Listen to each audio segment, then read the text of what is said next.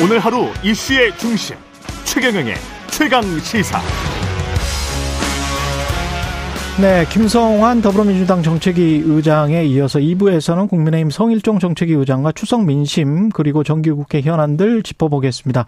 성일종, 성일종 정책위 의장 직접 나오셨습니다. 안녕하세요. 예, 안녕하십니까. 성일종 예. 의원입니다. 네.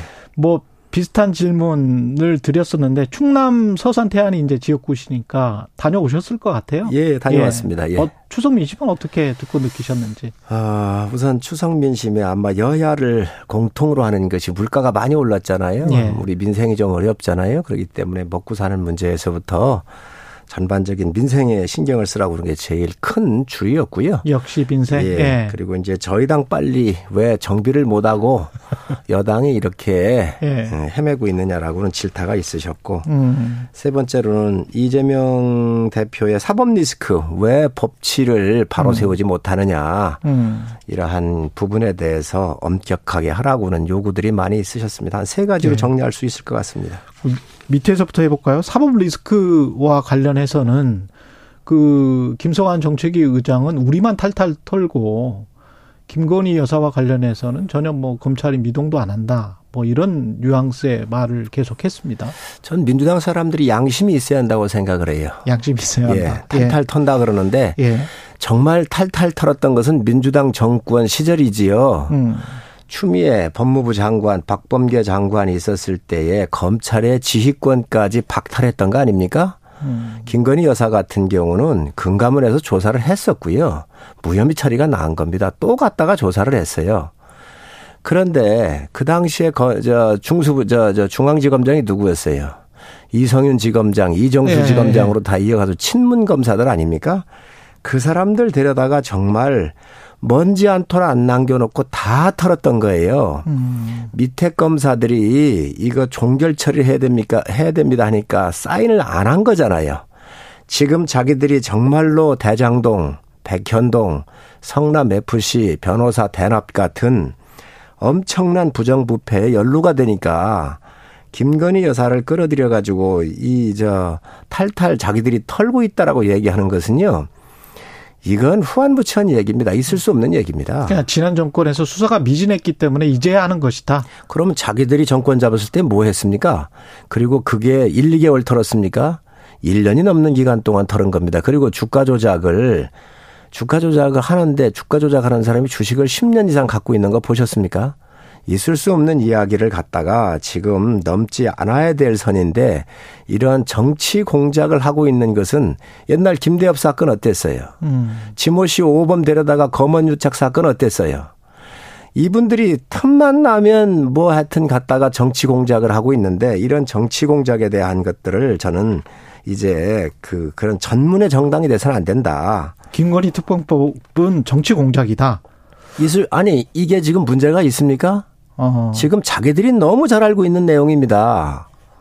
그러면 이 관련해서 검찰 그 이 여론조사나 뭐 이런 것들 김성환 위원장이 이야기를 했었습니다만 김건희 특검법이 필요하다는 엠비씨가 코리아 리서치에 의뢰해서 했던 것들도 있고 에스비에스가 넥스트 리서치에서 의뢰했던 것도 있는데 특검법이 적절하다.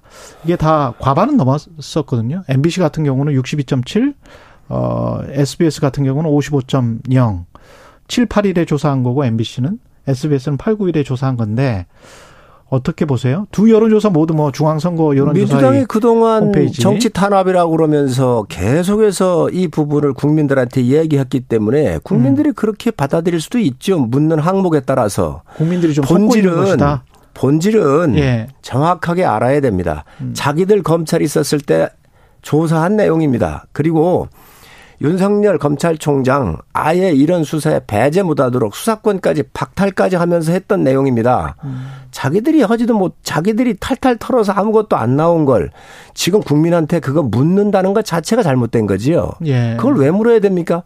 자기들이 수사를 잘못했잖아요. 잘못 저 자, 자기들이 수사를 아무리 해도 음. 그런 게 안 나왔잖아요. 명백하고 그런 사실이 저 주가 조작 사건이 없었잖아요. 그런데도 그걸 갖고 가서 묻도록 이렇게 하는 게 바로 정치 공작입니다.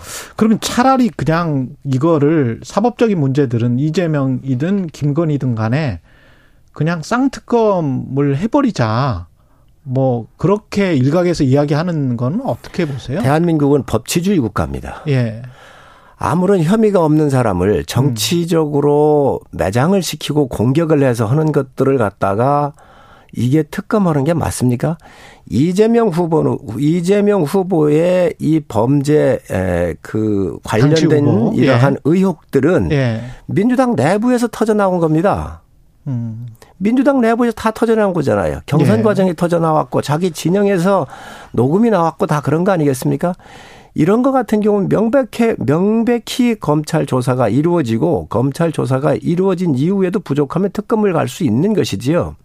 그런데 지금 그 김건희 여사 같은 경우를 갖다가 자기들이 친문 검사들로 다 포진해놓고 수사 지휘권까지 박탈해놓고 음. 지금 와가지고 정치 공세를 한다는 게 그게 과연 법치에 맞습니까? 알겠습니다. 여쭤볼 말이 많아서 이게 지금 한 육 분 지나가서요. 그 비대위 정비에 관해서 또 여쭤봐야 되고 민생 부분 여쭤봐야 되기 때문에 비대위 정비는 지금 이렇게 그냥 갈, 가는 거죠? 이렇게. 그렇습니다. 정진석. 지금 어, 네. 법원에서 음. 비상 상황이 아니라고 판단을 했잖아요. 저희가 음, 법원의 그 판결에 대해서 우리가 수용을 할 수는 없죠. 인정할 수는 없어요. 네. 그러나 상권이 분립되어 있는 대한민국에서 법원의 판단을 그렇다고 무시할 수도 없습니다. 그래서 저희가 당헌 당규를 다 정비를 다시 한 것이지요. 음. 비상 상황이라고 하는 것은 예시를 다 들어서 이러이러한 경우에 비상 상황이라고 저희가 다 했고 지금 당이 지금 지도부가 공백 상태이기 때문에 그에 따르는 그 후속 조치로서 비대위를 다시 띄웠기 때문에 예. 절차적으로 하자가 없을 겁니다. 그래서 음. 어 이제 그 빨리 당을 추스려야 되기 때문에 오늘 아마 빠르면 오늘 중에 그 정진석 비대위원장께서 비대위원들을 발표하시게 될 겁니다. 절차적인 리스크가 이준석 전 대표의 어떤 소송전도 있습니다만 그 부분에 관해서는 먼저 어떻게 생각하시는지 하고 두 번째는 이준석 전 대표를 자꾸 배제하는 듯한 이런 어떤 그 느낌을 국민들에게 주면 오히려 당이나 대통령이 정부에서 어떤 정책을 펼치는데 지지율이나 이런 측면에서 조금 좀 마이너스 요소가 아닐까. 당에서는 어떻게 판단하시는지 모르겠네요. 전에는 우선 그 어, 비상 상황이냐 아니냐에 대한 판단을 법원이 한 거잖아요. 그래서 네. 그게 불분명했었기 때문에 명확하게 입원을 했기 때문에 먼저 상황하고는 좀 틀리다는 말씀을 드리고 네. 지금 이준석 대표가 이미 비상 상황으로 돌아가 있기 때문에 이 부분에 대해서는 저희가 정비를 안 할 수가 없는 것이지요. 어. 비대위 자체를 아마 그러다가 보니까 배제하고 하면서 이 여러 가지 지지율이나 이런 것들이 음. 좀 부정적 요인이가 요인이 있는 거 아니냐 이렇게 물으시는 예, 거잖아요. 그렇죠, 그렇죠. 예, 일정 부분 충분히 다 반영이 됐다고 보여집니다. 앞으로 정비를 해서 예. 저희가 국민들을 잘 섬기고 또 어. 국민의 여론을 잘 수렴을 하면 복원이 되겠지요. 그럼 이준석 전 대표는 계속 배제하는 채. 총선까지 그냥 가는 겁니까? 어떻게 보세요? 뭐 정치라는 거는 어떤 경우의 수도 다 네. 이게 어떻게 일어날지 모르지만 그런 예. 상황을 대비해서 음. 서로들 여러 가지 측면에서 약간씩 손해보는 그런 스탠스가 필요하다고 생각을 합니다. 그러면 하고 싶은 얘기를 다 할 수 다 없는 할 수는 게 없다. 그게 그게 다 정치잖아요. 예. 예. 그러면 그리고 이, 이번 부분 같은 경우는 예. 분명한 것은 이준석 대표로부터의 성상, 성상납이나 그에 따른 증거인멸로부터 간 부분은 맞는 거거든요. 근데 그것과 관련해서는 무혐의가 나고 무고와 관련해서 이제 또 수사를 한다는 거 아니에요? 이제 그런 것들이 아직 결론이 안 났기 때문에 예. 그런 것들이 나면 또 참작이 되겠지요. 어떻게 나는지 한번 지켜보시지요. 예. 일월 팔일 이후에 얼마나 이준석 대표를 끌어안고 갈 수 있느냐 없느냐도 중요한 사안이기는 하겠네요. 뭐 끌어안고 음. 안 간, 끌어안고 간다 또 안 네. 간다 이런 차원의 문제가 아니라 정치는 항상 가능성의 예술이기 때문에 예. 폭넓은 그런 부분에서 우리가 한번 볼 필요가 있다고 생각을 합니다. 그리고 원내대표, 당대표가 어떤 분이 될지는 모르겠습니다만 지금 언론에 나오는 것들 보면 이제 그 친윤 뭐 이런 단어들이 등장을 하잖아요. 근데 저는 그걸 어떻게 나눴는지는 잘 모르겠는데 이게 잘못 국민들이 받아들이면 줄 세우는 건가? 또는 친윤 일색으로 원내대표와 당대표가 가면 당의 색깔이 어, 또 이제 변하거나 고정되는 것 같은, 그래서 어떤 중도층의 지지를 못 받을 가능성, 이런 것들도 좀 염두에 두시, 둬야 되지 않을까, 뭐 그런 생각도 들고요. 정당은 우선 다양성이 있는 게 좋지요. 예. 다양한 사람들이 다양한 계층을 대변하고 그 안에서 변화와 혁신을 추구를 하는 것은 바로 음. 다양성으로부터 힘이 나오는 거잖아요. 그러나 윤석열 정부의 성공을 위해서 저희 당에 친윤이 아닌 사람이 없습니다. 음. 다 함께 대통령 만들었잖아요. 예. 그래서 다 친윤인 것이고 또 그 안에서 여러 다양성이 함께 존재하고 음. 당의 미래를 함께 고민하는 것이지, 어느 계보가 있느니 아니니 이걸 구분하는 것은 바람직하지가 않습니다. 예.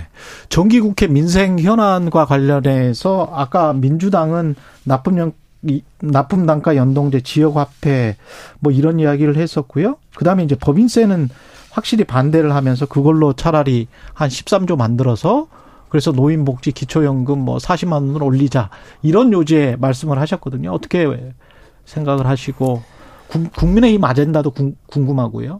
어, 납품단가 연동제는 뭐 제가 제일 일 호로, 예. 일 호로서 저희가 예. 추진한 거잖아요. 예. 그래서 법안에다 나가 있고 하기 때문에 음, 음. 이거는 여야가 이견이 없을 거예요. 이거는 이견이 없고. 예, 그래서 예. 함께 좀 할 수 있을 거로 보여지고, 법인세 얘기를 하시는데 음. 이거는 우리가 각도가 조금 틀려서 그렇게 보는 각도에 따라서 틀린 것 같은데 예. 아, 박근혜 정부 때의 세수가 매년 한 삼십여 조씩 늘어났었거든요. 음. 왜 그러냐면 이명박 정부 때 감세를 했습니다. 많은 설비 투자가 이루어졌었고요. 예. 그 돈이 문재인 정부 들어서자마자 한 삼십조씩 남았잖아요. 그걸 가지고 다 추경을 해서 쓴 거예요. 음. 지금 우리가 힘들고 어려울 때 경제 활력, 민간 활력을 제고하기 위해선 이러한 감세나 이런 부분들에 저는 협조를 해줬으면 좋겠어요. 그러면서 새로운 일자리가 나오고 새로운 그 성장 동력에 투자를 할 수 있도록 기업한테 기회의 문을 줘야 합니다. 그게 여러 가지가 있는데 그중에 하나가 이러한 법인세에 대한 저감을 통해서 미래 먹거리를 만들고 일자리를 만들어내면서 길게 보면 파이를 키우는 거거든요. 음. 성장의 파이를 커야 키워야 법인세가 늘어나는 거예요. 그래서 이러한 측면에서는 야당의 협조를 좀 해 주십사는 말씀드립니다. 지역화폐 관련해서는 어떻습니까? 그 예산이. 지역화폐는. 예. 어, 우리나라의 유수한 경제기관에서 케이디아이에서 연구를 했잖아요. 그 예. 효과가 없다라고 이미 다 발표가 됐었잖아요. 효과가 그래서 없다. 예. 예, 그런 것들이 정말로 효과가 있다고 한다면 왜 안 하겠습니까? 그래서 음. 그런 부분들을 정말 면밀하게 한번 검토를 해야 되고요. 또 지역화폐라고 하는 부분을 완전히 없앨 것도 아닌데 음. 어느 한 지역의 특정적인 지역이나 이런 데서 그 필요성이 있다고 한다면 여야가 함께 고민할 수 있는 사항인데, 실질적으로 이런 것들이 경제에 크게 효과가 없다라고 하는 국제기관의 연구 결과들이 있었습니다. 예. 민주당 이재명 당대표는 윤석열 대통령과 회동을 해서 정치적으로 좀 풀 건 풀자, 이런 입장인 것 같은데 국민의힘 생각은 어떻습니까? 뭐 정치적으로 풀 거가 있으면 풀어야지요. 그러나 예. 세 번을 그 이재명 후보께서 영수회담을 제안을 했더라고요. 예. 저는 세 번 정도를 검찰 수사를 가서 출두해서 받아야 되는 거 아닌가 생각을 해요. 아니, 지금 우선순위가 뭐죠? 지금 본인의 사법 음. 리스크를 영수회담을 통해서 비켜나려고 하는 것은 음. 또 영수회담으로 이 위기를 모면하려고 하는 것은 아주 얄팍한 정치적인 꼼수라고 생각을 해요. 음. 지금 중요한 것은 본인이 얘기했었던 그 허위 사실에 대해서 국민들이 다 알고 있지 않습니까? 예. 백현동 같은 경우 국토부에서 직무유기로 뭐 여러 조치를 하겠다 그래 아, 압박을 넣어가지고 본인이 어쩔 수 없어서 이것을 허가했다 그랬는데, 본인이 다 네 단계는 허고 허가를 하고 난 이후에 국토부에 공문이 간 거잖아요. 간 거잖아요. 있을 수 없는 언매칭이, 이게 미스매칭이 일어났단 말이지요. 음. 그럼에도 불구하고 이거 말고도 백현동에서부터 대장동, 변호사비 대납 여러 가지가 있는데, 이런 것들을 피하기 위해서 영수회담을 제안하는 것은 정치 예의상 있을 수 없는 이야기입니다. 그래서 정확하게 지금 이 사법 리스크부터 본인이 해명을 하고 떳떳해지는 것이 우선이다라고 생각을 합니다. 거기에서 벗어나고 영수회담을 할 수 있다. 보니 이런 입장이신 것 같네요. 그렇습니다. 예. 우선 자기 문제부터 음. 이게 가야지. 지금 정치 탄압이라고 그러는데 뭐가 정치 탄압이지요? 법 앞에 평등한 것입니다. 본인이 음. 당연히 조사받아야 돼요. 예. 다섯 줄밖에 안 냈다는 거잖아요. 그래 이러한 특권 의식을 가지고 있으면서 법 앞에 평등하다라고 요구할 수가 있습니까? 서면 답변 말씀하시는 그렇습니다. 거죠? 그렇습니다. 예. 예. 여기까지 듣겠고요. 그 아까 엠비씨, 에스비에스 말한 그 여론조사 있지 않습니까? 그거는 중앙선거 여론조사 심의 홈페이지에서 확인할 수 있습니다. 예, 성일종 국민의힘 정책위 의장이었습니다. 고맙습니다, 의장님. 네, 감사합니다. 예.